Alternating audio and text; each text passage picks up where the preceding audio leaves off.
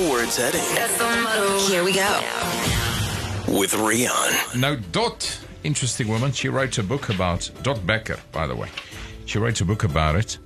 Um, going home to Africa. It, it sounds very idyllic, ne? Going home to Africa. You can see the giraffes running and everything. Gazelle. Gazelle? Gazelle. Is that a term? Gazelle. Yes. Sunset, you know, the grasslands, going home to Africa. Dot. Hello. Hello, Dot. Dot. Hello. Uh, happy evening to you, Dot. I hear crickets. And a wonderful evening to you. I hear crickets and the like. Where are you? Are you outside? Yes, I am outside because the signal is outside is better than the signal inside my van. So I, I regret the sound of the sig- the crickets, but I think they will only enhance the African feeling. Yeah. Oh, definitely. That's how I get my African feeling. Listen, um, you are in Zimbabwe. Where are you? I am in Zimbabwe. I'm in Bulawayo in Zimbabwe. All right. So you're one of the people that actually went back to Zimbabwe while the rest of the people in Zimbabwe tries to get out of Zimbabwe. You went back. Yes. Yes, I did. After 38 years of being away, I eventually returned, and I'm delighted to be back. So you where I did mean, you there go? are, you know, there are days when I'm not delighted, but mainly I'm delighted to be back. So where did you where did you go to before you returned? I've lived in six countries on two continents. So I've lived in South Africa. I lived in Cape Town for 16 years. And then I lived in the UK, Portugal, Luxembourg, and Spain before I returned to Africa. Luxembourg. Now that is. Luxembourg. Luxembourg is a place. Do you even know where that is? a friend of mine. Most people have no idea. It's it's a it's a small kingdom, if I remember correctly. No, it's a, it's a duchy. It's a Duchy. dukedom, so it's a duchy. Uh, yeah, it's well, some royalty that runs it. My um, friend of mine's daughter uh, lives there. I think she's an English teacher, teacher or something in, in Luxembourg. She loves it. She loves it. And Yeah. I can tell you one love thing. it or hate it. She doesn't want to get in a van and drive all the way back. That's definitely. she she cannot Well, wait it- to get back to Luxembourg. Each to their own, yeah. So why did you want to come back? Um, because I was, I'd been living in Europe for 20 years, um, and at, before the UK didn't become Europe.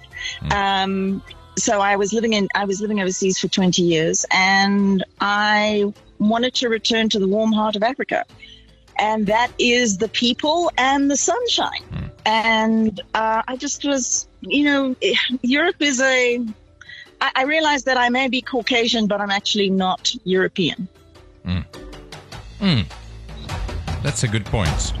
Now, you could have flown back to Zimbabwe. I'm sure so there's many an people option. tell me. Yeah, that, there was that option. You There didn't was. take it. Why? But you got in a van, 20,000 kilometers you drove all by yourself. With, Uh, except for two weeks, my niece joined me. Uh, she's she lives in Johannesburg. Uh, she joined me for two weeks, but the rest of the time I was on my own. Yeah. and Dot was. um, so sure, why- Yeah. Why why why drive? Well, um, I had driven through, um, not necessarily on my own, but I had driven through much of Europe, and I have driven through um, North America. North America, uh, you know, big parts of North America, and I just thought, why not Africa? You know, why do we think we can't do Africa? Okay, now what? And, uh, but hold on, you're still women alone, and as we know, there are serious wars happening in Africa as we speak. There's some, Uh-huh. you know, anyone that that knows the continent well will tell you there's certain no-go areas. Yeah. But So I didn't go to them. So being a wise woman, I Yeah. decided not to go to the war areas. yeah, that, that that's always a good idea. So the point is, you did a lot of research before you did this trip. Um, I did. Uh, you know, it's. Uh, I, was I? To, did I? Was I totally prepared for the journey? Absolutely not. Um, because you really just don't know what you're going to face every day. on the road. you know, with the roads and the borders and the checkpoints and the documents and the and everything you think you know, you end up not knowing.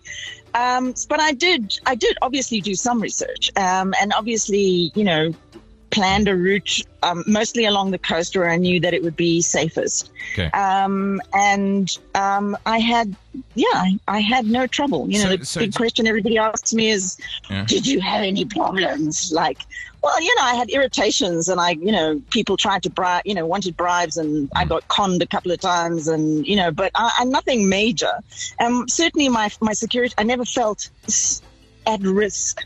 But then I'm also an African woman who understands security. I mean, even I, I would rather be in Africa than I would be in Spain or in parts of the UK. One, two, three, let's ride. The Scenic Drive with Rian. Weekdays 4 to 7.